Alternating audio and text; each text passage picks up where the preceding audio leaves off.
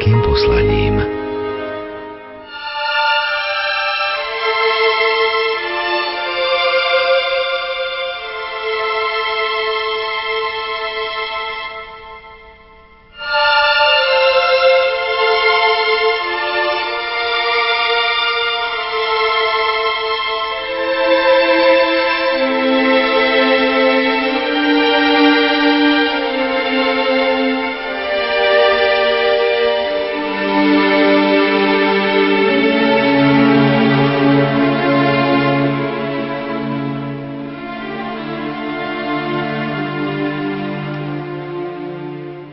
Pekný sviatočný večer, vážení poslucháči.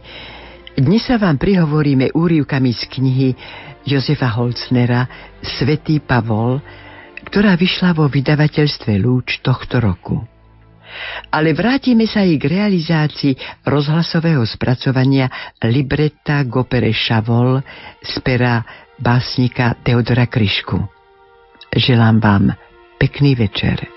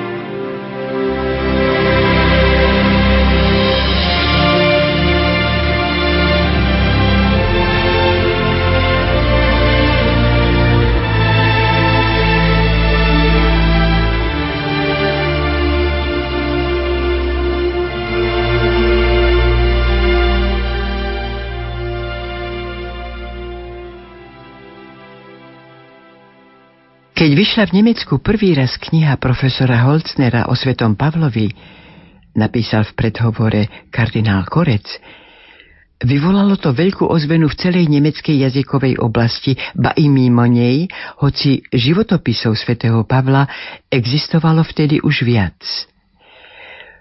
Veľkú pozornosť kňazov i laikov vyvolal preklad tejto knihy znamenitého prekladateľa Valentína Kalinaja na Slovensku. Vždy znova som sa tešil na prvé vety Holcnerovej bohatej knihy.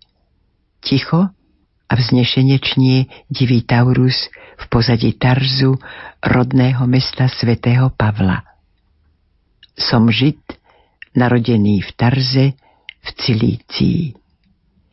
Svetý Pavol prežil mnohé utrpenia, prenasledovania, hrozby a kruté údery, píše kardinál Korec. Na konci života sa dostal v Ríme do väzenia. Ocitol sa pred súdom cisára, ktorý v tom čase bol Nero. Svetý Pavol ako rímsky občan mal byť popravený mečom. Bola to tragédia?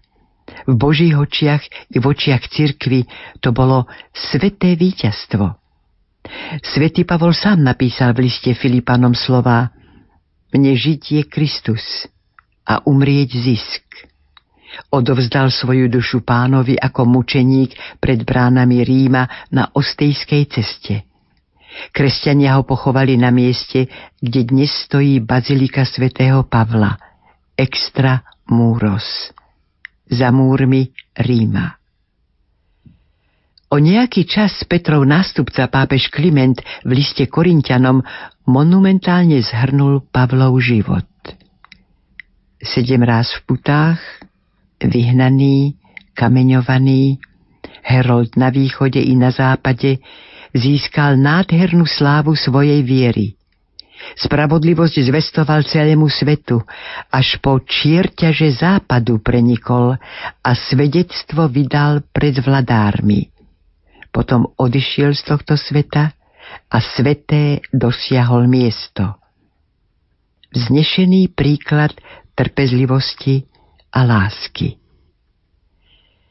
Pri desiatkách vydaní knihy profesora Holznera o svetom Pavlovi v Nemecku sa ukázalo, akým požehnaním sa táto kniha stala. Stala sa ním aj pre Slovensko pri prvom vydaní jej slovenského prekladu. Dal by vzkriesený pán, ktorý zjavením pred Damaskom pretvoril srdce Šavla na veriace srdce Apoštola, aby sa aj druhé vydanie slovenského prekladu stalo pre nás požehnaním. Kardinál Jan Chrysostom Korec Nitra 13. februára 2011 Sviatok svätého Cyrila a Metoda patrónov Európy.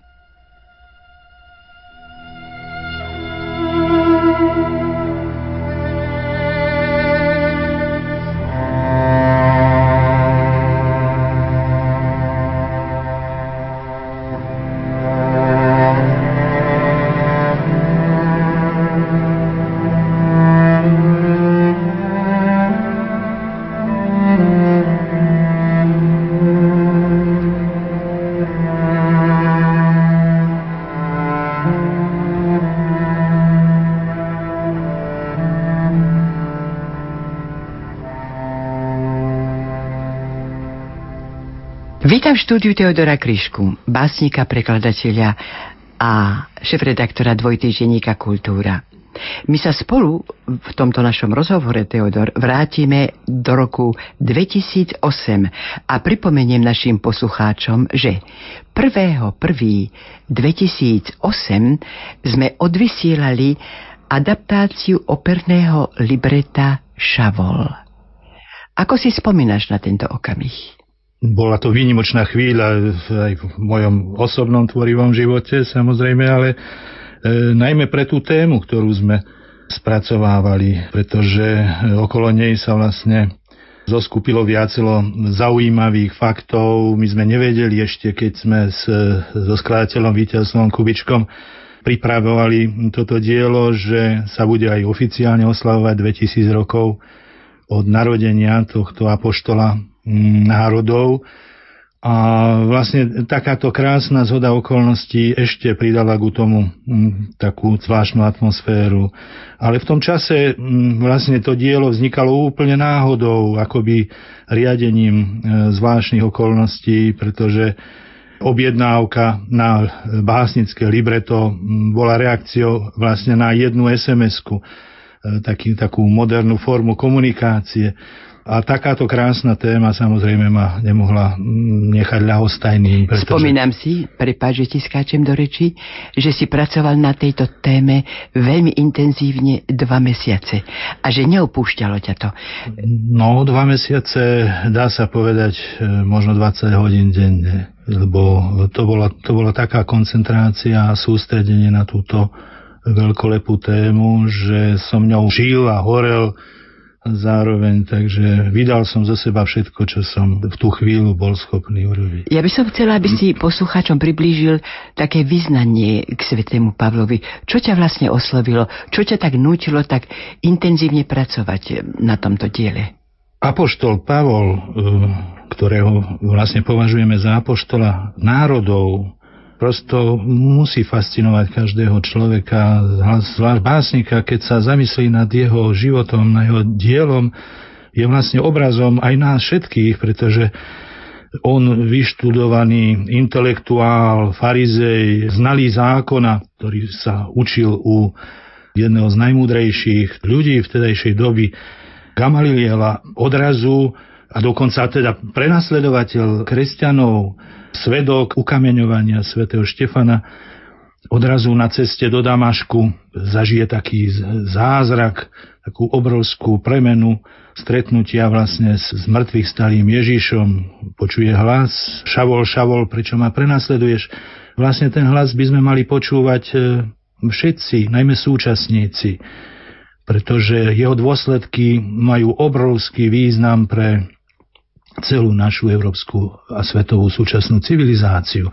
Si treba uvedomiť, že apoštol Pavol preniesol Mojžišovo desatoro k ostatným národom sveta, k pohanským národom, teda zbúral hranicu e, medzi starozákonným posolstvom, ktoré nebolo misijné, ono bolo uzavreté samo do seba a nemalo ambíciu rozširovať sa medzi ostatné národy. A on zrazu ten múr nie že preliezol k ľudstvu, on ho priam zbúral a čo je pre nás Slovákov osobitne zaujímavé, e, že vlastne pri tejto evangelizácii prišiel až do Tesaloník k silnej náboženskej obci kresťanskej, čo je vlastne macedónsky vtedajší Solún, alebo dnes grécky Solún, odkiaľ k nám prišli svätí vierozvestovia Cyrila Metod.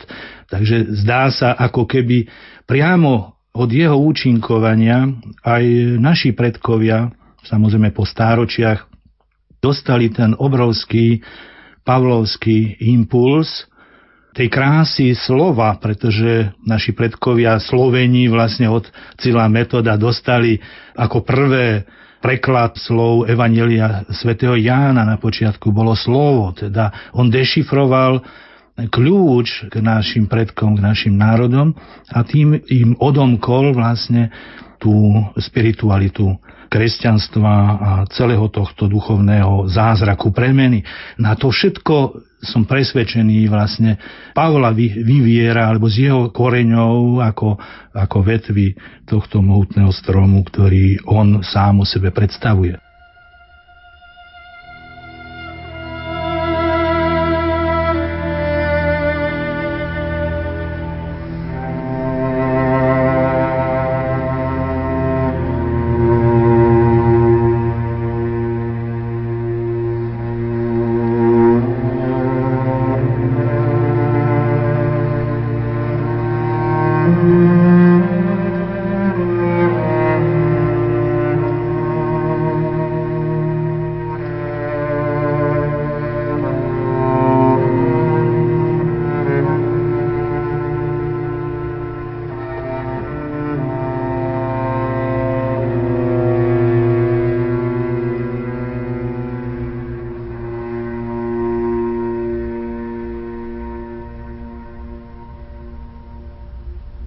Roky mladosti a prípravy.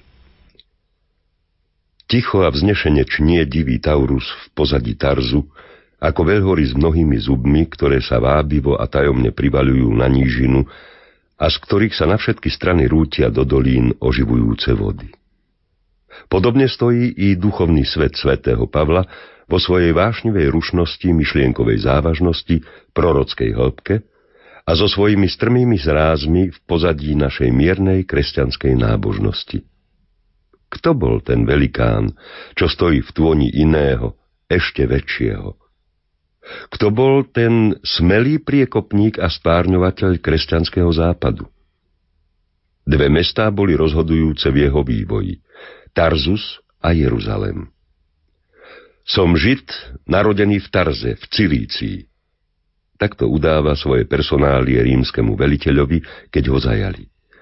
Teda zliali sa v ňom dva prúdy antickej vzdelanosti, židovská výchova a grécke vzdelanie v univerzitnom a provinciálnom meste Tarzus. Čo bol Tarzus? Miesto prastarého svetového obchodného styku, rozhranie dvoch kultúr grécko-rímskej kultúry západu a semicko-babylonskej kultúry východu. Ležal na úpeti Tauru, ktorého zasnežené končiare vyrastajú z cilickej roviny, podobne ako Libanon vyrastá z Galilei. Severný priesmik, Cilická brána, ho spájal s kultúrnym svetom Malej Ázie. Východný, v horstve Amanus, Sýrska brána, s orientálno-semickým svetom a prístav na juhu mu umožňoval spojenie s krajinami Stredomoria. Teda apoštolová vlast ležala ako v zlatej čaši bujného kraja Cilície, chránená proti drsným severným vetrom a proti pirátom Levanty. Súčasne však svojou polohou vábila ducha prebudeného chlapca do ďalekého sveta k pestrým dobrodružstvám. Mal sa ich dožiť. Veď celý jeho život bol jediné veľké dobrodružstvo. Tarzus bol i slobodné obchodné mesto, prekladisko svetového obchodu, najmä však prekladisko vzácneho stavebného dreva, ktoré na pltiach spúšťali z Tauru. Mestom pretekal splavný Kidnos s prístaviskami, skladiskami a nákladiskami zľava i sprava. Tu vidíme mladého šavla s kamarátmi, ako kývajú a ujúkajú smerom k plávajúcim lodiam, ako lozia pomedzi debny a bali tovaru, ako počúvajú cudzozemských kupcov v pestrých oblekoch a s prečudesnými dialektmi, ktorí prišli z Efezu, Alexandrie, Korintu, Ríma a zo Španielska. Divá melódia mora, čo šumela v žalmoch a spevoch Izraela, znela i do jeho mladíckých snov a celý život ho sprevádzala. More sa mu stalo životným elementom pri plnení životnej úlohy a viac ráz mu bolo osudné. V jeho listoch nachádzame nejeden obraz zo sveta obchodu a dopravy. Istotne bolo v úmysle prozreteľnosti, aby muž, ktorý celý svoj život mal účinkovať ako misionár v pohanských mestách, bol aj vychovávaný v pohanskom svetovom meste. Pavol, ktorý nesmel robiť rozdiel medzi Židom a pohanom, Grékom a barbarom, slobodným a otrokom, nebol vychovaný na galilejských idylických vrškoch, ale v bohatom obchodnom meste, kde sa zlievala miešanina národov rímskej ríše. Prostredie v Tarze, v ktorom Pavol vyrástol a v ktorom neskoršie prežil veľa rokov pred svojim obrátením i po ňom, nás upozorňuje na helenistický, to jest neskoro grécky vplyv, ktorému sa nemohlo vyhnúť ani zahraničné židovstvo v škole a živote. Aspoň nakrátko musíme nazrieť do tohto sveta helenizmu, aby sme mohli lepšie porozumieť. Pavlovi, hovoriacemu z listov, voľbe jeho výrazov a obrazov, ako i spoluznejúcim citovým tónom. Dnes sa všeobecne uznáva, že grécky spôsob myslenia a žitia mali na neho nemalý vplyv a že preto musel dosť dlho žiť v Tarze. Myslel, hovoril a písal po grécky práve tak, ako vo svojej materinskej reči. Som z Tarzu, mesta nebezvýznamného. Znie to ako pravá grécka hrdosť národné mesto. Tarzus zápolil s Alexandriou a Aténami o palmu vzdelanosti. Odtiaľ pochádzali domáci učitelia pre cisárskych princov v Ríme – Mesto takej vynikajúcej vzdelanosti nemohlo nemať vplyv na vytvorenie apoštolovej duchovnej osobnosti. Vládli tu grécky duch a grécka reč, rímsky zákon a židovská synagogálna prísnosť, helenistický spôsob života a športová činnosť, orientálne kúzelníctvo a mystéria s nejasnou túžbou po vykúpení. Pred niekoľkými desaťročiami tu bol miestodržiteľom provincie slávny Cicero. Keď bol Pavol ešte dieťa, každý deň bolo vidieť v Tarze ctihodného starého profesora, ktorého keď ľudia uzreli, šepkali si, pozri, to je slávny Atenodoros, veľký učiteľ a priateľ nášho cisára Augusta. Tento Atenodoros, rodom sedliacký chlapec z okolia Tarzu, bol žiakom veľkého Poseidónia. Som rímským občanom podľa rodu. Pavlova rodina mala dvojaké občianské právo, tarské i rímske. Lebo prvé bolo podmienkou pre druhé. Dnes vieme, že obyvateľstvo Tarzu sa skladalo z rodov a cechov, ktoré mali podobne ako v stredovekých mestách svoje vlastné chrámy a náboženské úkony. Vážení Židia, ktorí mohli zaplatiť aspoň 500 drachiem, dostali občianske právo a zúčastňovali sa na správe mesta. Medzi Židmi a pohanmi nebolo prísne delenie – Spájali ich spoločné štátne a mestské záujmy a modlili sa, hoci aj oddelene, za blahu mesta a cisára. Pavol teda nepochádza z geta. To nám vysvetľuje jeho otvoreného ducha, jeho prístupnosť pre pohanov a jeho lojálne štátne zmýšľanie, ktorému dáva do úst také uznanlivé slova a výzvy na modlitbu za nositeľov štátnej moci.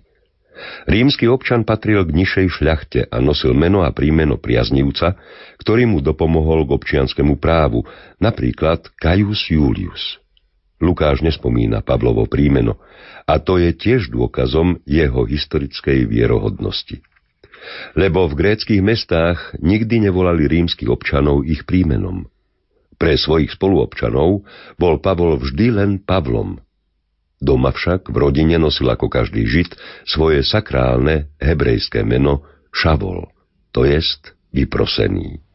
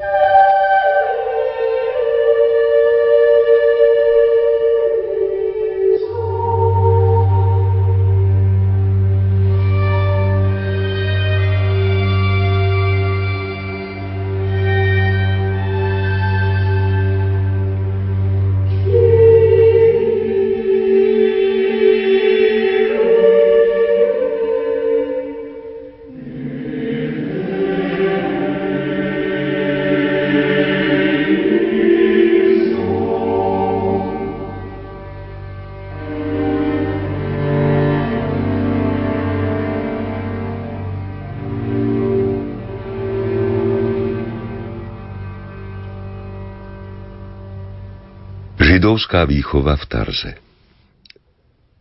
Vo vzdelanostnom procese Apoštola Pavla sme odkryli dosiaľ len jeden koreň jeho duchovnej podstaty – helenistický vplyv. Oveľa dôležitejší je však druhý koreň jeho podstaty, lebo siaha do pôdy tisícročnej tradície, dedičnosti a krvnej spojitosti. Jeho židovský pôvod a starozákonná výchova. Židovské obce roztrúsené po celom svete značne prevyšovali palestínske obce svojim počtom, bohatstvom, obsiahlosťou vzdelania.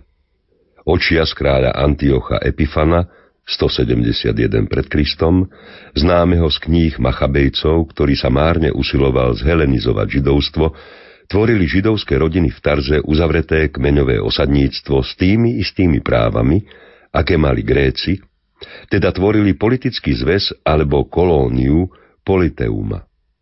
Bol to malý štát v štáte. Šavlov otec, ako farizej, bol muž najprísnejšieho nacionálneho a náboženského smeru a oboznamoval svojho syna s posvetnou pôvodnou rečou Biblie, ktorú sa chlapec okrem toho v škole učil aj podľa gréckého prekladu Septuaginta. Inakšie sa doma zvyčajne hovorilo po grécky. Židia mali výborný domáci výchovný systém. To bolo tajomstvo ich sily. Keď mal chlapec 5 rokov, naučil sa hlavný obsah zákona v 5. a 6. hlave knihy Deuteronomium, Veľký Halel, ktorý sa spieval na hlavné sviatky a význam najdôležitejších pamätných dní posvetného roka. V šiestom roku začal Šavol chodiť do tzv. vinice, my by sme povedali do detskej záhradky, do synagogálnej školy, ktorá bola pribudovaná k synagóge. Každé ráno ho tam viedol po nebezpečných uliciach s rušnou premávkou otrok, pedagóg, ktorý mu niesol tašku a písacie potreby. A tu sediac uprostred hemžiacej sa skupiny na dláške s voskovou tabuľkou na kolenách, so železným rydlom v ruke sa učil dejiny svojho národa. Nasledujúce roky venoval výlučne posvetným dejinám. Dozvedel sa z nich o výnimočnom postavení svojho ľudu medzi národmi. Triumfy vyvoleného národa rozpaľovali a utrpenia dojímali jeho detskú fantáziu. Každý deň si priniesol domov na premýšľanie nejakú peknú a vzrušujúcu udalosť. V ušiach mu zneli oslavné spevy sionské a náreky babylonské. A učitelia mu rozprávali aj o budúcnosti jeho národa. Raz príde Mesiáš, kráľ. Výťazne prehrmí svetom so svojím zázračným mečom, silnejším a jagavejším ako Apolónova kopia, ktorá bola najcennejším a svetostráženým pokladom mesta Tarzu. Potom sa celý svet bude klaňať smerom k Jeruzalemu, ba i sám cisár z Ríma príde na poklonu. Šavlovi grécky kamaráti možno s pohrdaním hľadeli na svojho hebrejského spoluhráča. Malý Šavol však vedel, že patrí k národu, ktorý mal za sebou veľké dejiny už vtedy, keď na miestach, kde stoja Rím a Atény, sa ešte pásli ovce. Keď sa pohanskí chlapci hrali na Scipia a Hannibala, keď snívali o Aleksandrovi a Cézarovi, jeho blčiaca fantázia putovala s pravcami Abrahámom a Jakubom a so stádami ich ťav cez divy púšte, s Jozefom k pyramídam pri Níle, byla s Dávidom a Samsonom obra a tisíce filištíncov. Keď tamty písali v škole úlohy o Jupiterových klských dobrodružstvách a oplakávali strasti Didony, Žavol sa chvel v úcte pred všemohúcim Jahvem svojho národa, ktorého meno je sveté a nevysloviteľné. V desiatom roku sa začal druhý, menej šťastný úsek Šavlovej výchovy. Od tohto veku vovádzali hebrejského chlapca do tzv. ústneho zákona. Každý deň spoznával čoraz väčšiu kopu nových hriechov. Rabíni navršili vôkol Božieho zákona nesmierny val ústnych príkazov, predpisov o očisťovaní a jemne rozumkárskych rozlišovaní, ktoré vyhlasovali za práve také záväzné vo svedomí ako desatoro. V takom jemnom a prirodzene cítiacom detskom srdci, aké mal Šavol, to muselo vyvolať nebezpečné kontrastné pocity, najmä keď si uvedomíme, že sa nachádzal uprostred celkom iná žijúceho nádherného kultúrneho sveta. Pavol charakterizoval toto obdobie, ktorého okradlo o detský raj, neskoršie v mužných rokoch, v liste Rimanom, otriasajúcim typickým zážitkom nevykúpeného človeka. Ja som však žil istý čas bez zákona, obdobie detskej nevinnosti. Potom prišiel zákon a hriech ožil. A ja som umrel. Ten istý zákon, ktorý mal udeliť život, ten som ja zakúsil ako smrtonosný. Lebo hriech bol popudený zákonom a oklamal ma skrze zákon. Vzduch, ktorý Šavol dýchal v rodičovskom dome, bol teda celkom nábožný, i keď trošku zatuchnutý. V tomto ovzduší sa v ňom rozvíjali povedomie a nacionálna hrdosť zahraničného žida a spájali ho s materskou krajinou palestínskych židov. Jeho otca si môžeme najlepšie predstaviť ako vážneho, mlčanlivého, počestného muža, pohrúženého do seba, ktorý, keď kráčal k synagóge, niesol si široké modlitebné remienky. Bol teda asi ako taký škótsky puritán. Neprekvapilo by nás, keby sme vedeli, že vo výchove mladého Šavla nešetril veľmi prúd. A bolo to možno i potrebné, keď si pomyslíme na divého, neskrotného ducha prenasledovateľa kresťanov. Šavol bol asi svojvoľný, ťažko vychovateľný chlapec, kým ho nepremenila milosť.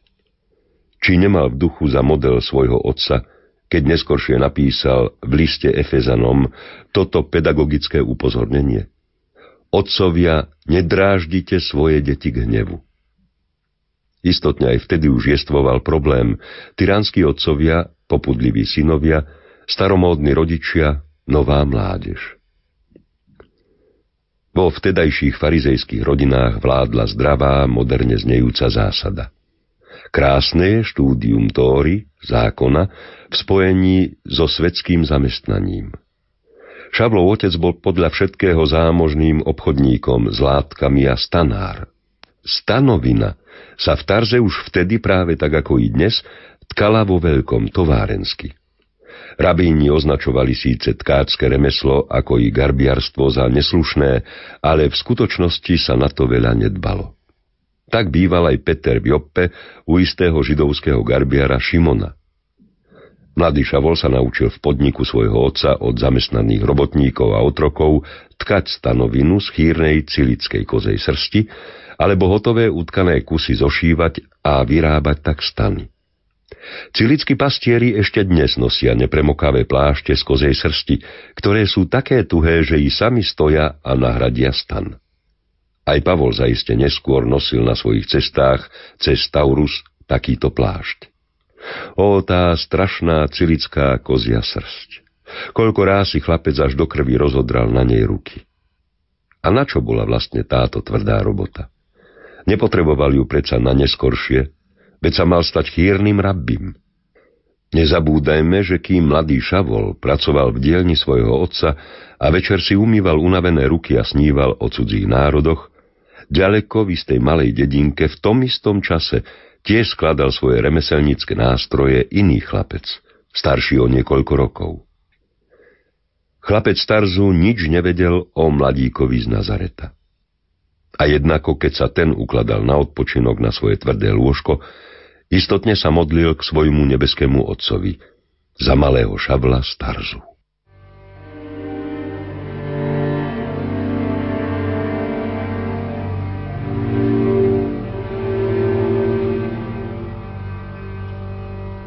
Uvedieme viaceré ukážky z rozhlasovej nahrávky z roku 2008. Teodor Kryška, Šavol.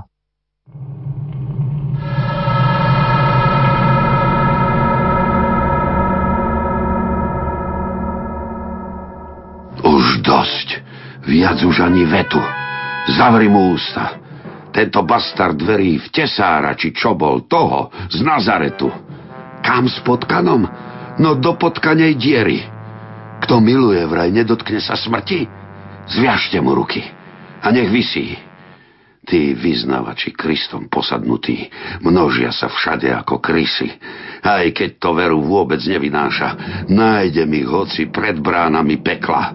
Ja im dám Boha syna, Mesiáša. Zastavím rieku, keby nahor tiekla zakrútim krkom každému, kto kriví Mojžišov zákon. Nie je ani prvý, ani posledný. Neujde mi živý. Utopím Krista v jeho vlastnej krvi. Kameňujte ho, ako Štefana. Nech nedožije do rána.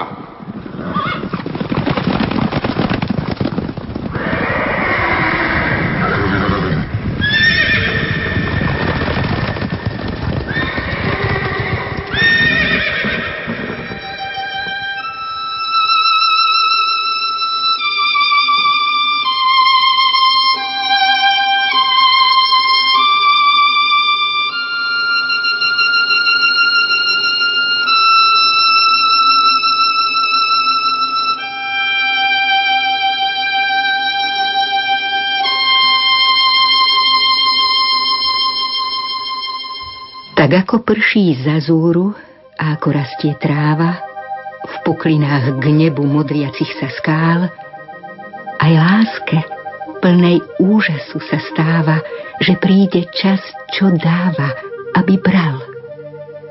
No láska vraví vždy tou istou rečou, s jazykom čistoty a vernosti sa pohráva. Aj na blízkavom ostrí kopí a mečov znešená orchidea, prostá púpava. Len láska ustavične na tento svet sneží, milosťou kvetov, jabloňovou bielobou a prekonáva vierou kríže mreží a ticho vylamuje schody do hrobov.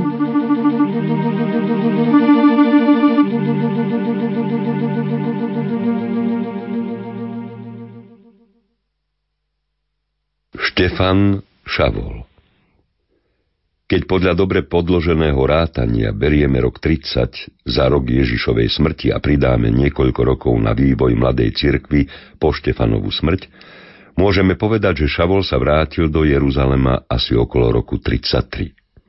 Prvá cesta ho viedla zaiste k uctievanému učiteľovi Gamalielovi. Ten medzičasom ošedivel a stal sa premýšľavým. Nemal už niekdajšiu istotu. Ani mesto už nebolo také isté po poprave na Golgote. Na svedomí ľudu a kňažstva ležala mora. Učeníci ukrižovaného sa sústreďovali vôkol akéhosi tajomného stredu, vôkol kohosi neviditeľného, ktorého nikomu nebolo dopriate vidieť okrem jeho prívržencov. Najmä po grécky hovoriaci otvorení židia z diaspóry, helenisti, so slobodným vzdelaním v zástupoch prúdili k ním. Tým sa dostal do vznikajúcej cirkvi nový, pokrokový element, ktorý sa čoskoro stal nositeľom prevratu. Štefana, jemného znalca Biblie a Filipa, statočného otca rodiny so štyrmi tiež prorocky nadanými cérami, zvolili do kolégia siedmých a čoskoro ich stretneme ako kazateľov a divotvorcov. Vstúpme do jednej z mnohých synagóg. Nad vchodom stojí napísané po aramejsky a grécky Synagóga Cilíčanov. Ľudia zo všetkých krajanstiev sa tisnú dnu. Dnes je deň veľkého boja. Dom je priam nabitý. Čítanie z písma a kázeň sú skončené. Začína sa kontroverzia. Peter a Ján spoza stĺpa pozorujú scénu. Štefan stojí v prostriedku na vyvýšenom pódiu. Oproti nemu sa týči tenká, vnútornou páľavou skvárená postava šavla. Dvaja najväčší duchovia mladej cirkvy tu skrižujú meče. Štefan nenávidel rozumkovanie zákona, bol geniálny a veľkorysý a dejepisne chytil vec za kratší koniec. Dokázal z prorokov, že Mesiáš musí trpieť a umrieť a že ukrižovaný Ježiš bol ten trpiaci Boží služobník, ktorého opisoval Izaiáš. Mesiáš, trpiaci otrockou smrťou na dreve potupy? Nie, Šavol nemohol zniesť túto myšlienku – už tu sa hrozivo dvíha pohoršenie kríža. Smelosť, za akou Pavol neskoršie využíva kresťanské chápanie slov prekliaty od Boha ten, čo visí na dreve, dokazuje, že boli kedysi najsilnejšou útočnou zbraňou. Teraz chápeme, akou silou sa zrazili Štefan a Šavol ako zástancovia dvoch najextrémnejších chápaní Mesiáša. Šavol bol ostrý šermiar so slovami – ale Štefan ho prevýšil. Nemohli odolať jeho múdrosti a duchu, keď prehovoril a vedeli hodiť proti nemu len chabé slovo zákona, prekliaty Bohom, kto visí na kríži. A to prinútilo Štefana zaútočiť na celé židovské vysvetľovanie zákona. Zákon a chrám sú len prechodná etapa v Božom pláne spásy, ktorý siaha ďaleko pozane vpred i vzad. Nesmierny dejinný omyl judaizmu bol práve v tom, že balvanom zákona a chrámu zatarasil celú perspektívu dejín ľudstva a chcel zadržať v toku milostivé Božie vedenie. Len čo padlo slovo o pominuteľnosti chrámu a zákona, celé zhromaždenie vyskočilo z lavíc ako zasiahnuté na najzraniteľnejšom mieste. Scéna sa mení na tribunál. Vo vzduchu sa zatína tisíc pestí. Divou rýchlosťou vlečú Štefana cez úzke uličky starinárskych obchodíkov do zasadacej siene Veľkej rady v chrámovom dvore, kde v polkruhu už boli zhromaždení otcovia Izraela.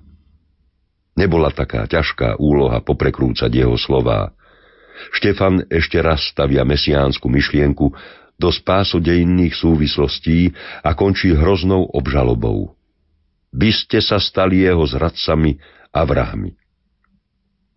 Zúrivosť a škrípanie zubov naplňajú sálu. Štefan však stojí ako vo vytržení a hľadí hore. Hlavný kňaz, nepoddajný kajfáš, chcel pristúpiť k hlasovaniu. Vinný či nevinný? Šavol, ktorý mal hlasovacie právo a ako znalec písma bol členom Sandhedrinu, práve chcel vhodiť do urny svoj kamienok, ale sa už k tomu nedostal. Židia zo všetkých synagóg už vliekli mladého hrdinu cez sálu von k damaskej bráne. Miesto na kameňovanie bol násyp výšky dvoch mužov. Šavol bežal za nimi a dozeral ako jediný znalec písma na krvavé dielo. Prvý svetok zhodil Štefana tak, aby padol na bedrá. Ako padol dolu značky, tak ho prevrátil. Potom vzal druhý svedok kameň a plnou silou mu ho hodil na srdce. Prvá rana nebola smrteľná. Teraz prišiel podľa zákona na rad ľud. Mužovia poskladali plášte k nohám šavla, aby im nič neprekážalo v krvavej práci. Štefan sa ostatnými silami pozdvihol. S rozopetými rukami a hľadiac hore sa modlil, Pane Ježišu, príjmi mojho ducha. Prvé kamene zasvišťali vzduchom. Mladý hrdina klesol na kolená. Obrátiac lámajúci sa zrak k Šarlovi, volal otriasajúcim hlasom do hučiaceho krupobytia kameňov. Pane, nerátaj im to za hriech. Dielo sa skončilo. Hrdina ležal zabitý vo svojej krvi. Vyslúžil si prvé ostroji. Čo sa tu stalo, bolo vlastne akési linčovanie, ktorého sa často báli aj hlavní kňazi. Veľká rada sa preto obozretne držala v úzadí, aby sa nedostala do konfliktu s miestodržiteľom. Šavol nikdy nezabudol na tento deň. Vidíme, ako ho po celý život zožierajú tieto výčitky svedomia. Štefan, veľká nádej cirkvy, je mŕtvy. Ale pravda nemôže umrieť. Boh stojí za ňou. Kto by si bol myslel, keď Štefan padol, že do roka práve jeho vrah nastúpi na jeho miesto a privedie jeho vec k víťazstvu. Svetý Augustín vraví, že Pavol strážil šaty kameňujúcich, aby tak rečeno rukami všetkých sa zúčastnil na kameňovaní. Preto aj znela modlitba umierajúceho, predovšetkým za neho. Bez Štefanovej modlitby nemala byť církev Pavla.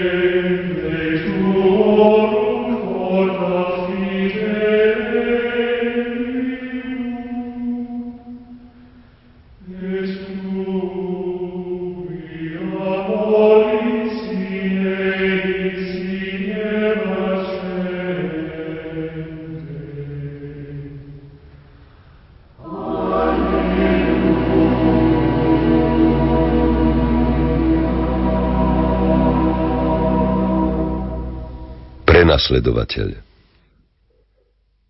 Štefanova smrť bola úvodom k novej vlne utrpenia a signálom na najkrvavejšie prenasledovanie mladej cirkvi. To však len urýchlilo jej cestu. Skúsenosť učí, nespravodlivé prenasledovanie vzbudzuje účasť na veci prenasledovaných a sympatiu voči nej. Ako to bolo so Šavlom? Musíme sa zamyslieť nad istou poznámkou, na pohľad nedôležitou. Šavol mal záľubu v jeho, Štefanovej, smrti. Za tento preklad však možno položiť otáznik. Veď Šavol bol muž vysokého vzdelania a hlboký človek. Videl, že mladý Štefan zomrel v sláve mučeníka. Videl, ako žiarila jeho tvár odrazom vyššieho sveta. Videl, ako skonal s modlitbou za neho na ústach. Bolo by mysliteľné, že to všetko by naň nezapôsobilo? Bolo teda aj čosi iné v jeho duši, s čím sa ani sám sebe nechcel priznať.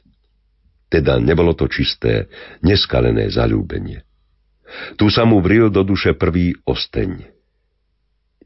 Keď uvážime jemnosť jeho citového života, ktorú neskoršie badáme, musíme povedať, že isto nemálo trpel pre výčitky svedomia, ktorými sa zahrnoval. Ak však trpel, trpel pre Boha, ako veril a vnútorne bol hrdý na svoje utrpenie.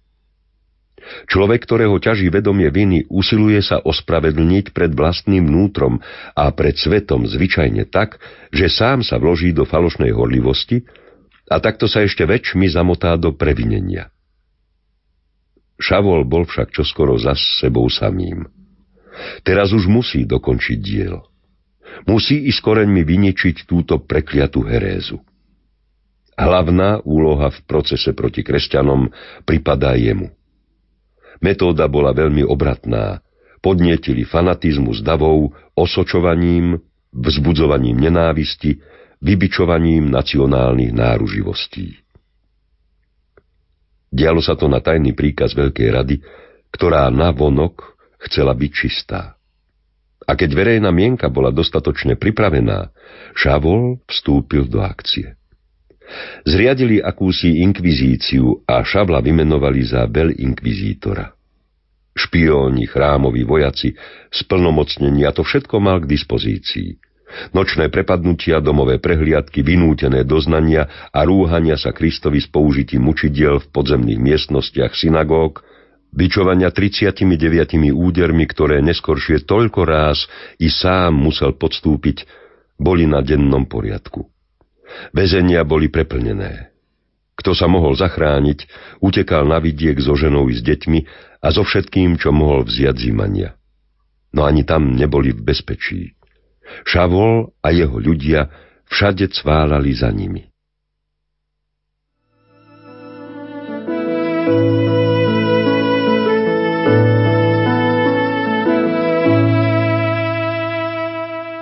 Dosť utrpenia. Stačí na ukážku. Nech Božie skutky zlobu prevýšia.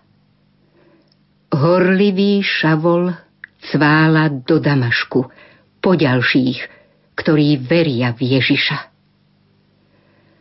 Horlivý šavol, duša plná vášne a v láske k Bohu plná jedu tiež. V tom zjaví Ježiš Kristus sa mu v mračne Šavol, Šavol, prečo ma prenasleduješ? Oslepli oči, oči plné hrôzy. Podivný jas mu na sietnici tká, len sílu na otázku. Pane, pane, kto si? Som Ježiš. Posielam ťa za svetka.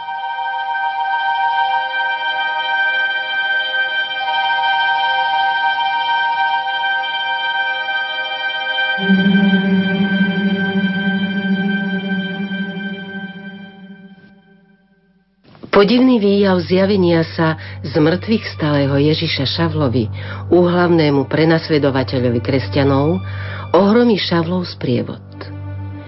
Šavol pri pohľade na Božie svetlo padá z konia slepý. Čo sa stalo? Čo ten Šavol stvára? Do prachu zeme zrazila ho žiara. Žiara? Blesk z neba. Ak nie, potom odkiaľ? Ten zásah svetlom, ako by ho odklial. Nebolo dosiaľ takých mocných čarov? Je zázrak vidieť šavla dolu tvárou. Vari to vidia všetci, čo mi dvaja? Oslepol. A videl vôbec? Čo ak býval slepý? Oh. Oh. Ľudia, on plače. Z čoho, že sa kajá? aj na zlom dreve rodia dobré štepy? Neuzrie slnko sadať za olivy. Z čohože kajajú sa spravodliví?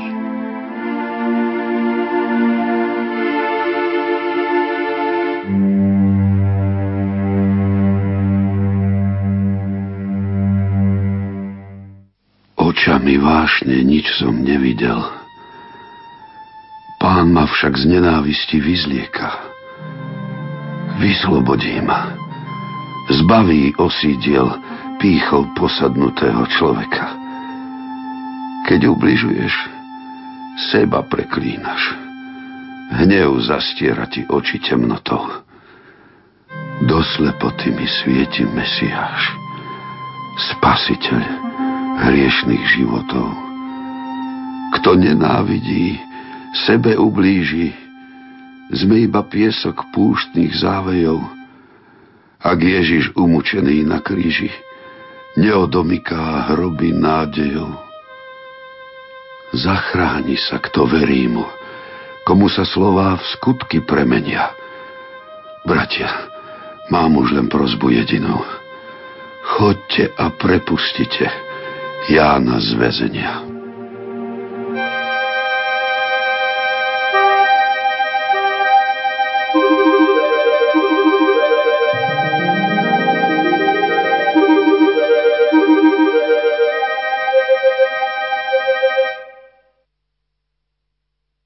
Roky dozrievania.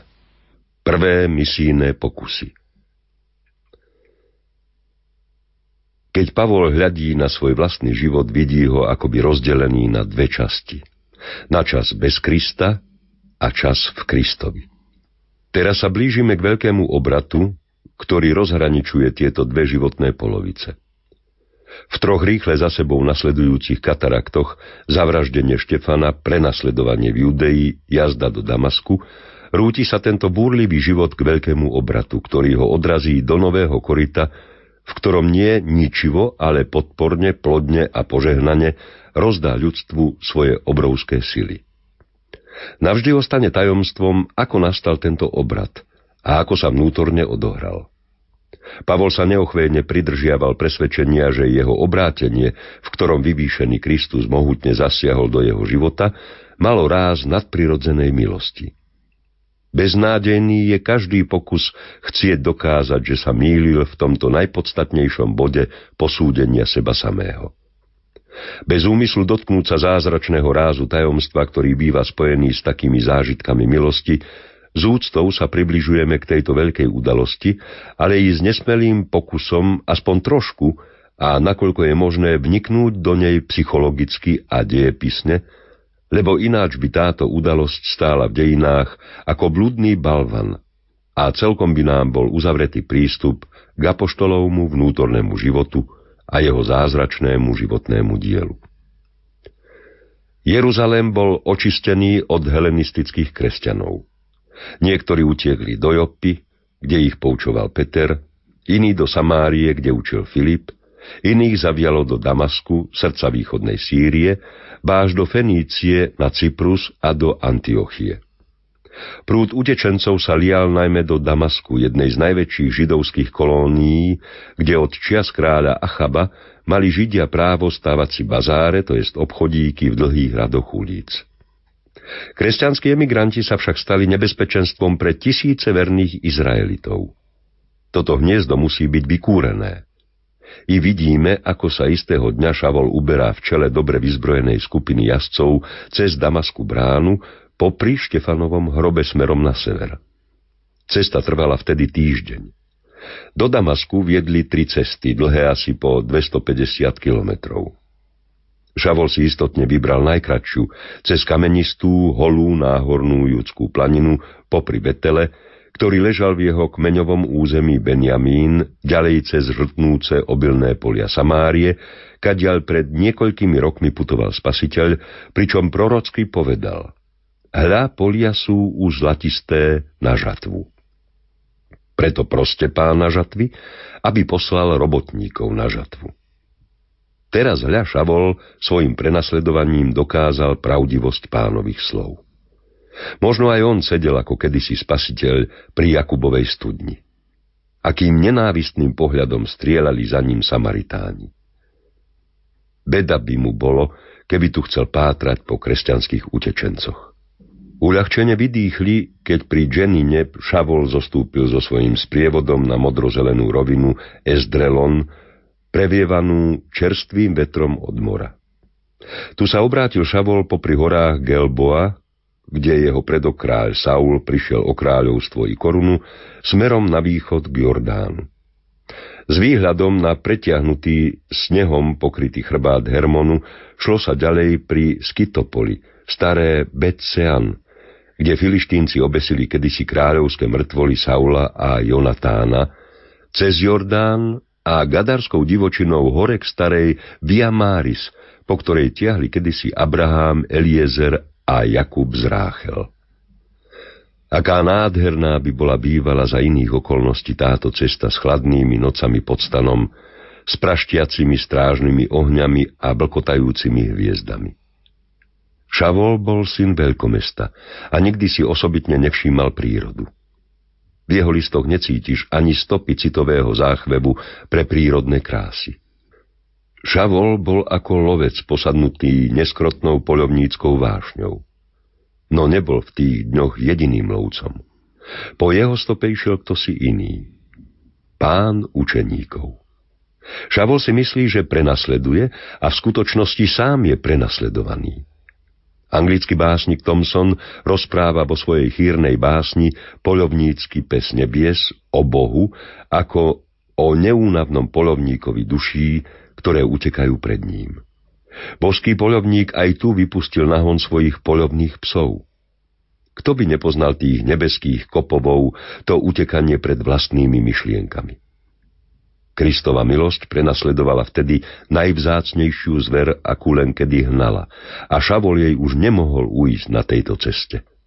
Bol mimo víru veľkomesta, v ktorom sa mnohým podarí uísť Bohu. Nemal tu nikoho seberovného, s kým by sa mohol pozabávať. Len šesť dní na osamelú jazdu, šesť nocí na premýšľanie. Či chce, či nechce, musí stáť pred tajomným súdom najvnútornejšieho svedomia. Kritika, ktorá sa bojí nadprirodzeného, chce Pavlovo obrátenie a jeho nové chápanie Krista vysvetliť čisto psychologicky z helenistickej mystiky a z mytologických predstav o nebeskom človekovi, zo stoického spiritualizmu, osvietenského judaizmu, Gamalielovej školy, z Pavlovho vlastného prorockého nadania a z jeho schopnosti geniálne konštruovať získané dojmy spolu s akýmsi osobitným zážitkom Boha hovoria o Pavlovom predkresťanskom kresťanstve. Preto je oprávnená otázka, ako vyzeral mesiášsky obraz vtedajšieho židovstva, teda i Šavlov. Jestvovala malá skupina zvnútornených náboženských ľudí, opravdivých Izraelitov bez falše, ktorí v duchu pravého proroctva očakávali od Mesiáša náboženský obrad, zmierenie s Bohom skrze jeho zmierne utrpenie a takto došli osvietení Duchom Svetým k viere v Ježiša. To bol malý okruh ľudí okolo Márie a Alžbety, Zachariáša a Simeona a z ich duší vyvreli Magnificat, Benedictus a Nuns Dimitis. Všeobecne rozšírený rabínsky obraz Mesiáša však bol celkom prefarbený politickými fantáziami, ktoré odôvodňovali jeho pôvod od kráľa Dávida nesprávne pochopenými slovami u proroka Daniela o synovi človeka, ktorý vraj založí nepomíňajúcu svetovú ríšu a mimo biblickou apokryfnou literatúrou. Šalamúnove žalmy, Enochova kniha, štvrtá kniha Ezdrášova, Baruchova Epokalypsa. Ak je niektorý národ storočia zotročený, začne snívať ako väzeň v žalári. Potom vznikne v ňom politický mesianizmus – o akom sníval napríklad pred svetovou vojnou poľský národ pod vplyvom svojho mesiánskeho básnika Mickieviča a ktorý dal národu neslýchanú silu vytrvalosti. Podobne nastal aj v judaizme falošný náboženský vývoj, odpadnutie od náboženstva prorokov. Takto skazila politika židovstvu náboženstvo a pripravila ho o najcennejšie duchovné dedictvo len nejaká myšlienka o zmiernom utrpení Mesiáša. Pôrodnými bolestiami mesiášskej doby rozumeli len politické ťažkosti vtedajších čias. Mesiáš neskorého židovstva nebol Izaiášov, trpiaci boží služobník, ale nevýslovne vznešená nebesko-zemská, vojensko-štátnická postava, nepodliehajúca ľudskej slabosti, bezmocnosti a smrti. Taký hrdina a nadčlovek nepodľahne svojim nepriateľom. Nedá sa ukrižovať. Jeho povolanie je vláda, súd, zničenie nepriateľov, založenie väčšnej svetovlády a väčšného svetového pokoja. Už týždeň je na ceste do Damasku so zatýkačom vo vrecku proti tamojším kresťanom. A tomu neustále prichodia na um prorokové slová o baránkovi vedenom na zabitie, ktoré sa modlili tí mučeníci Nazarejci o trpiacom a umierajúcom Mesiášovi, ktorý mal zachrániť jeho samého i jeho národ z náboženskej a mravnej biedy. To bol tretí osteň. S úrivosťou fanatika sa vspieral proti takému obrazu Mesiáša. Čože, on, hrdo si vedomý svojej starožidovskej krvi, on by mal raz odpadnúť? Padá, že kto si neviditeľný vnútorne naň čoraz väčšmi doráža. Preto sa rúti do čoraz divšej nenávisti proti tej sekte, lebo vie, že jej víťazstvo by bolo koncom židovského náboženstva a jeho svetovládnych plánov. Cítil, že ak by mali Nazarejci v tomto jedinom bode pravdu, tak jeho vec je stratená. Všetko na tom stojí i padá. Ide o jeho duchovnú existenciu, bytie či nebytie. Netušil, že správne hádal. Lebo skutočne sa predieralo v ňom na svetlo nové, podstatné bytie. Doteraz bol vždy v nebytí. Neskoršie sa to nové bytie stalo základným pojmom jeho náboženstva. Bytie v Kristovi. Konečne ležala pred ním zelená oáza Damaskej roviny, pretekaná ako kryštál čistými vodami Baradu a Farfaru. Ako perla, sivé mesto s náhrdelníkom granátových jabloní, paliem a mírt, driemalo poludňajší sník pod pražiacimi záplavami ihrajúceho bieleho svetla. Šavláš rozboleli oči pod farebnou prikrývkou hlavy. Nebolo to ako vtedy, keď Mojžiš v pražiacej páľave púšte videl, ako sa myhoce a ihrá vzduch nad kríkom, ktorý blkotajúc horel. A tu odrazu sa stala neslýchaná, nikdy nevysvetlená udalosť. Z neba vyšľahol oslepujúci záblesk. Jazdné zvieratá sa vzopeli, odskočili, zarinčalkou. Šavol ležal na zemi. Plamenný oblúk sa nad ním uzavrel a v zjavení ohňa videl tvár ako tvár nebeského človeka, z ktorej sa upierali na ňo dve oči akoby z väčšnosti, vážne a smutne, vznešene a jemne. Pod týmto ohnivým pohľadom sa topil všetok odpor. A svetou rečou otcov prehovoril k nemu hlas jemný ako nežný vánok, v ktorom Eliáš počul na horebe pánov hlas, vyzývajúci mohutného horlivca za pána, boha zástupov, aby šiel do Damasku. A počuje ako dojímavý veľkopiatkový nárek, že hlas volá jeho meno. Dva razy ho volá, prežalostným tónom náreku. Šaul, Šaul, prečo ma prenasleduješ? A odrazu šibnením ako blesk vyššie poznanie. Som stratený. Štefan mal pravdu. Ježiš žije. Možno sa diviť, že Šavol sa zatackal po ťarchou tohto poznania. Nevieme, ako dlho trvalo, kým predniesol svoju otázku, nie pochybujúcu, ale prezrádzajúcu nesmierne zadivenie. Pane, kto si? A teraz odznelo vyslobodzujúce slovo. Ja som Ježiš. A stajemná výčitka znie ďalej, ktorého prenasleduješ. V tom okamihu sa mu zjavila oslávená Ježišova tvár ako hlava plná krvi a rán, predkaná jemnými purpurovými čiarami. Mučenická krv, ktorú prelial, padala ťažkými kvapkami. A zas šiblo ním ako blesk rýchle osvietenie, myšlienka o tajomnom tele Krista, ktorý trpí vo svojich údoch. Tu sa preborilo v ňom čosi ako žriedlo zo skrytých hlbočín a zalialo jeho vnútro prúdom svetla na osvietenie poznania Božej slávy v tvári Ježiša Krista. Svitlo mu svetlo viery. Bol to prelom tajomných síl, výbuch nového života, vpád vyššieho sveta, prerazenie suchej kôry srdca. Bola to úplná kapitulácia ducha a vôle pevnosti srdca, ktorá sa vspierala proti Bohu, upadnutie všetkých myšlienok do zajatia poslušnosti Kristovi. Čo v týchto niekoľkých okamihoch zažil, o tom nemá už nejakých pochybností.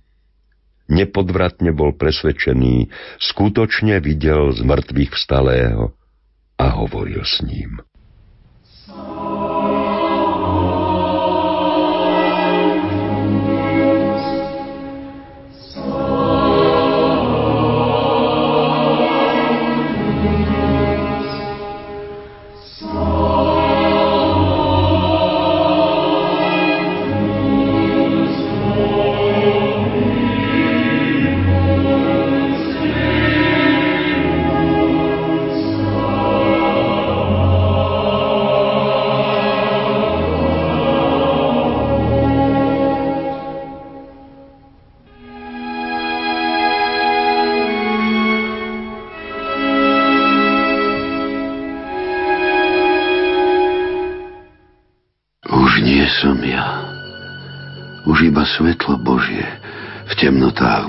zastralo mi zrak. A čo s tým jeden planý človek zmôže? Čo zmôže svetlo? Čo je naopak? Kántril som všade svetých Božích synov. Boh nado mnou však teraz drží stráž.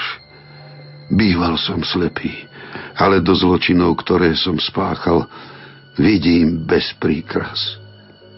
Boh milosrdne vyzliekol ma za hriechov. Z milosti ušil rúcho pre srdce. Boh mi je nebom, nádejou i strechou pre moje činy lásky budúce. Každého zdvihne takto nad prekliatím vznešená ruka Boha prečistá. Viem, že tú milosť nikdy nezaplatím kým nepoložím život za Krista.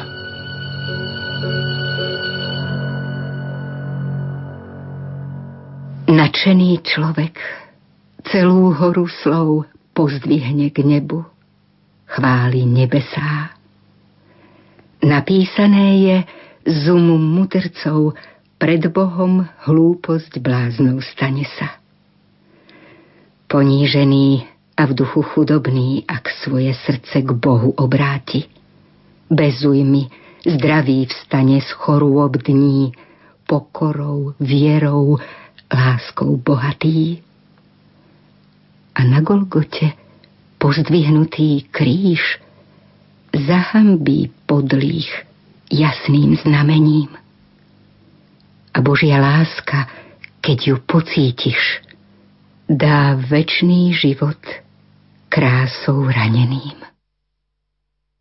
Už som si v duchu chystal rubáš. Videl, ako ma na nádvorí mučia. Čuduj sa svete. Obrátil sa Judáš. Dobrý pán prijal šavla do náručia. Láska v ňom teraz ako rieka ústi.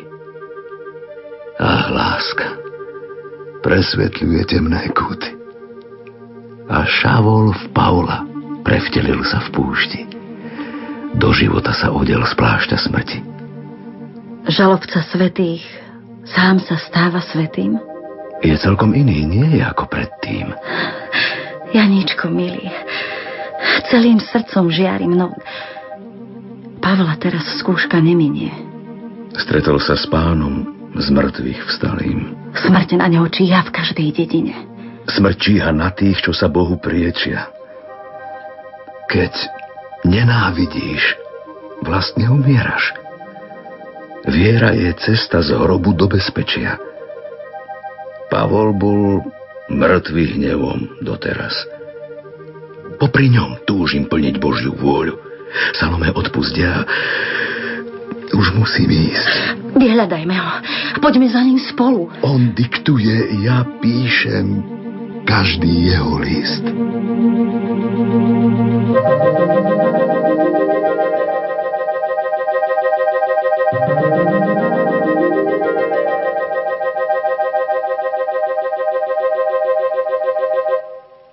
Pred väčnosťou sú mramorové stĺpy len zápalky, len krehké belásky. Múdry je ten, kto najskôr mnoho trpí, Bolesť a múdrosť ústia do lásky. Z bolesti veľké skutky pochádzajú, z modlitieb skrytých v chráme za stĺpy. Viera je najkrajšia z ciest k raju, keď do lásky sa v srdci preskupí. Šťastie je krehké, iba pieseň drozdia.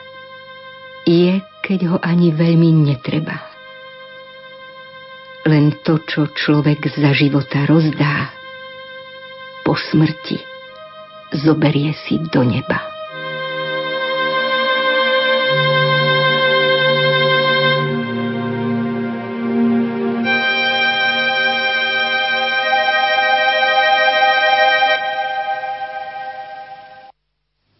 Spasiteľ je náš pán, Otec verný jediný žena nám. Nie som sám. Úmorne hľadá, hľadá v nás náš vlastný, jedinečný hlas.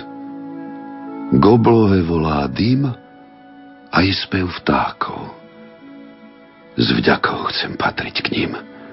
Ako syn márnotratný sa vraciam späť do Božích rúk, kde smútku niet Ctihodný Pavol, prosím pomalšie, nestíham zapisovať tvoje slova. Kto miluje, je priamy, bez falše. Ešte raz prosím, od začiatku znova. Tak dobre. Ten, v kom láska neprebýva, anielským hlasom darmo hovorí. Láska je trpezlivá a je dobrotivá. Nenadúva sa, plná pokory Láska sa nikdy nedá strhnúť davu.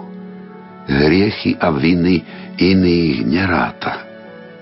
Kto miluje, už našiel svoju slávu. Radosťou z pravdy je už bohatá jeho tvár, svetlom nádeje a viery. Láska je mocná. Pretrvá aj zem. Bez lásky nič sme menej ako zvery. Ak nemilujem, darmo mnoho viem. Daromne by som celkom všetko rozdal a prorokom bol hýbal horami. Len vetrom presýpaný, piesok zo skál, bol by môj hlas. Len vietor na dlani.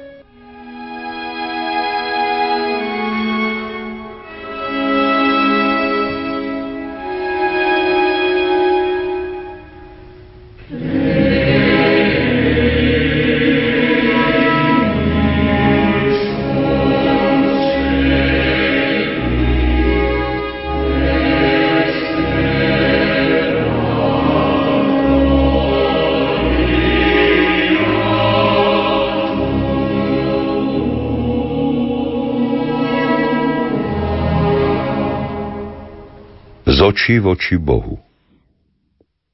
Ako videl teraz novoobrátený apoštol svojho Krista? V na túto otázku sa môžeme oprieť len o dohady a závery z jeho listov. Najzákladnejšie, čo si pred Damaskom uvedomil, bolo, že Ježišovi sám Boh mohutne zasiahol do dejín kvôli spáse ľudí, že Ježiš je Boží splnomocnenec, Bohom poslaný nositeľ blahozvesti, to jest Mesiáš. Ježišovou zmiernou smrťou nastal nový vek, Eon. Jeho zmrtvých vstanie potvrdzuje, že je Božím synom a to nie v zmysle povolania, ako tento titul rozumeli Židia, ale v bytostnom zmysle, ako ho Ježiš použil sám na seba pred Kajfášom. A tento nebeský Kristus teraz milosrdne zasiahol do Pavlovho života, účinne prejavil na ňom to, čo vykonal pre spásu celého ľudstva a on smie vidieť na jeho tvári jas jeho božstva. Štúdium prorokov mu čoraz väčšmi odhaľuje Ježiša ako spasiteľa hriešnikov a spasiteľa sveta. Už tu si uvedomil, že podľa Ježišovej vôle sa musia zvaliť priehrady, ktoré postavilo židovstvo medzi seba a ostatné národy. Ak hriechy sveta boli Bohu pohnútkou, aby dal umrieť na kríži svojmu synovi ako obetnému baránkovi, rozumie sa samo sebou, že to bôž teraz treba postaviť pohanov, podžehnajúci vplyv spasiteľa hriešnikov. Vtedajšiemu Pavlovmu obrazu Krista nechýbajú ani pozemské ťahy, hoci ešte nečerpal z bohatého prameňa tradície. A z obrazu pozemského Krista jeho srdce najväčšmi dojíma kríž, majstrovské dielo Božej lásky, ktoré neskoršie vymaluje pred očami Galaťanov a ktoré bude ohlasovať Korintianom. Rozhodol som sa, že nechce medzi vami vedieť nič iné, iba Ježiša Krista a to ukrižovaného.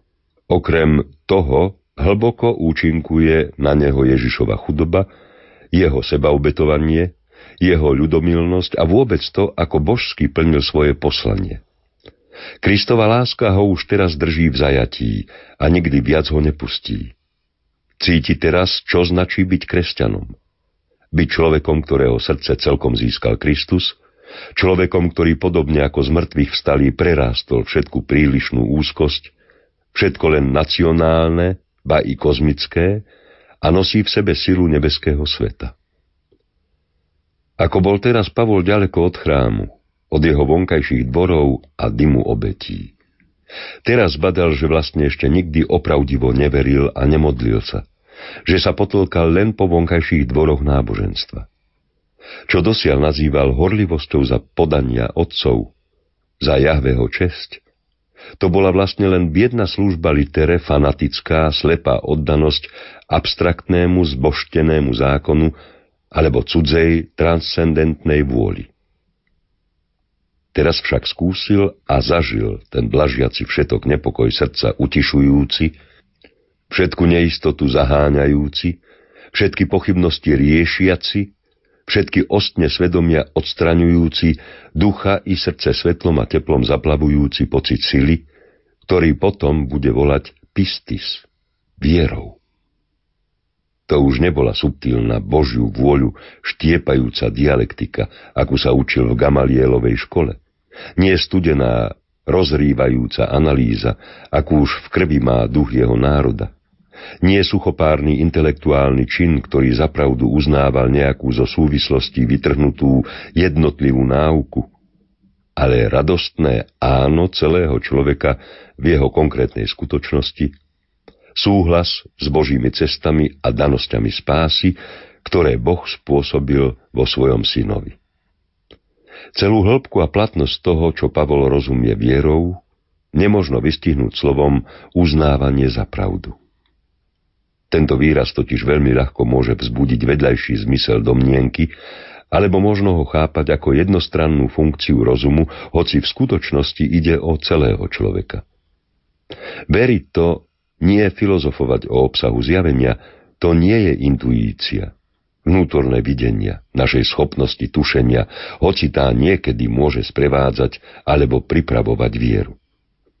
Viera nie je ani hlboký pohľad do skrytých božích tajomstiev, ktorý Pavol volá gnózis, a epignózis, poznanie. Viera v Pavlovom zmysle je prístupná a predovšetkým prístupná i jednoduchosti malých a nerozumných ľudí podľa chápania tohto sveta, ako to vyslovil Ježiš vo svojej ďakobnej modlitbe. Zvelebujem ťa, Otče, Pán neba i zeme, že si tieto veci skryl pred múdrymi a rozumnými a zjavil si ich maličkým. Potom sa odrazu istého dňa zase zjavil v Damasku muž s bledým mysliteľským čelom, s asketickými ťahmi, s pohľadom akoby vracajúcim sa zďaleka, ovievaný zázračnými zážitkami. Možno sa rozpamätal na príkaz, ktorý dal pán Eliášovi na vrchu Horeb. V Damasku sa veľa zmenilo. Mesto už nebolo pod rímskou správou.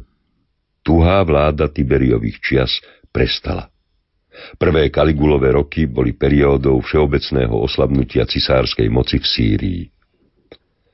Politika tohto cisára prv ako zošalel bola vrátiť národom východu samostatnosť a vlastné kniežatá.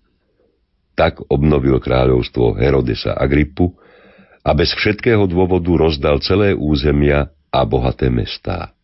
Cisársky legát Vitellius nedávno celkom bez boja odstúpil Damask beduínskému kráľovi Nabatejcov Aretasovi z Petry. Toho času býval v meste ako miestny veliteľ, etnarch, istý Aretasov šejk, so svojimi divými beduínmi z Hauranu.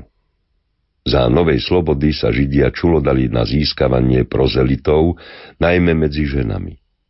Židov bolo možné ľahko získať pre akúkoľvek novú vládu, len ak sa spravili isté ústupky ich autonómii. A každý ústupok bolo povolenie na náboženské násilnosti. Pavol sa zase ubytoval v dome svojho dávneho hostiteľa Júdu tu, kde dostal najväčšie šťastie svojho života, chcel začať svoju apoštolskú cestu. Ale keď sa najbližšiu sobotu prihlásil na najväčšie prekvapenie Židov v synagóge o slovo a dokázal z prorokov, že Ježíš je Mesiáš a žije, tisíce pestí sa zdvihli proti nemu. Jedni kričali, nie je to ten istý človek, čo v Jeruzaleme prenasledoval vyznavačov tohto mena a ktorého vyslala i sem veľká rada, aby ich uväznil? Iní volali, preč s ním odpadlík. Len ťažko sa zachránil. Čo skoro sa našli mužovia, ktorí sa sprisahali, že zavraždia odpadlíka v daktorom orientálnom kúte mesta, len čo sa ukáže. Peniazmi ľahko získali pre svoj plán aj arabského etnarchu. Pri všetkých bránach mesta dal postaviť stráže, aby lapili utečenca. Pavol si však bol istý svojim plánom. Veď ako by sa ináč splnilo pánovo slovo. Bratia vyhútali dosť romantický plán.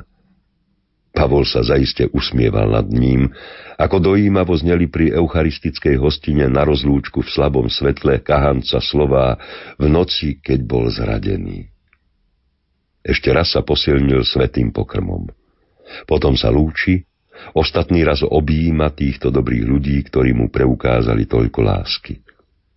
A okolo polnoci ho niekoľko bratov vedie preoblečeného zasedliaka alebo pohoniča tiav po úzkých uličkách do jedného z domov, ktoré sa opierajú o meské hradby a ktorého zamrežované okno na poschodí hľadí do voľného kraja.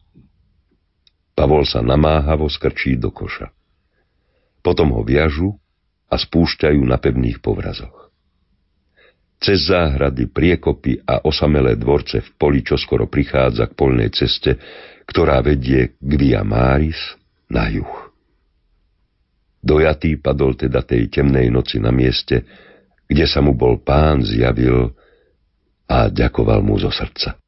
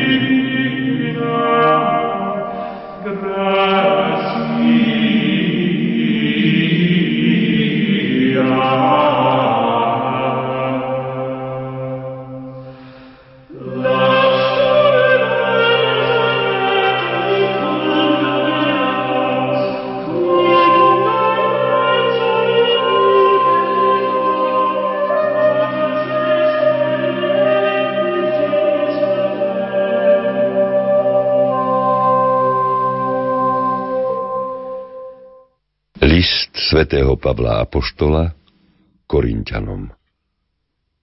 Hymnus na lásku Keby som hovoril ľudskými jazykmi, aj anielskými, a lásky by som nemal, bol by som ako cvenžiaci kov a zuniaci cymbal. A keby som mal dar proroctva a poznal všetky tajomstvá a všetku vedu, a keby som mal takú silnú vieru, že by som vrchy prenášal, a lásky by som nemal, ničím by som nebol. A keby som rozdal celý svoj majetok ako almužnu, a keby som obetoval svoje telo, aby som bol slávny a lásky by som nemal, nič by mi to neosožilo.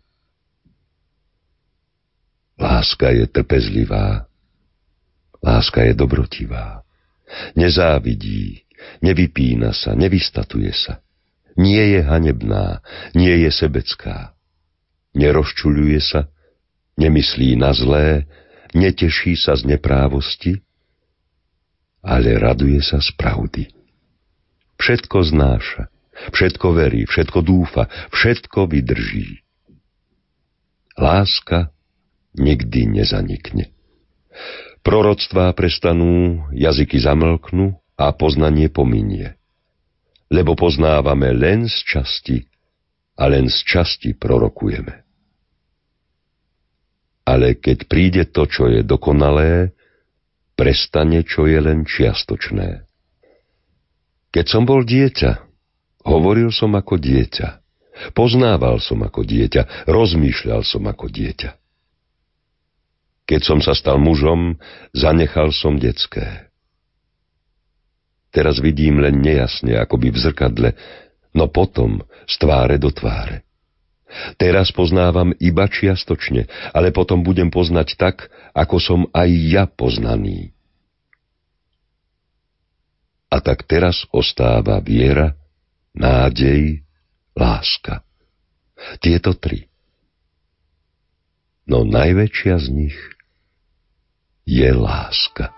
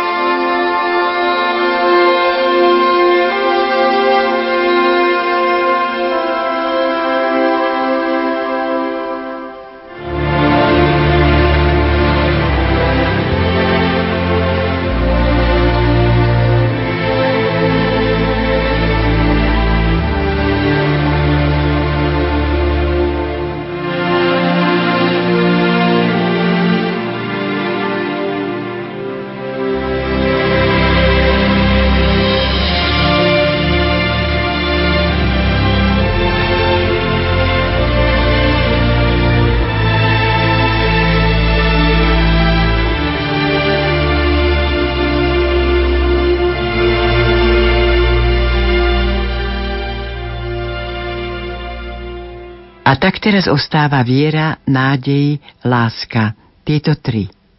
No najväčšia z nich je láska. Na našej dnešnej sviatočnej relácii spolupracovali Jozef Šimonovič, Teodor Kryška, Matúš Brila, Diana Rauchová a v mene všetkých vám od mikrofónu želá požehnaný večer Hilda Michalíková.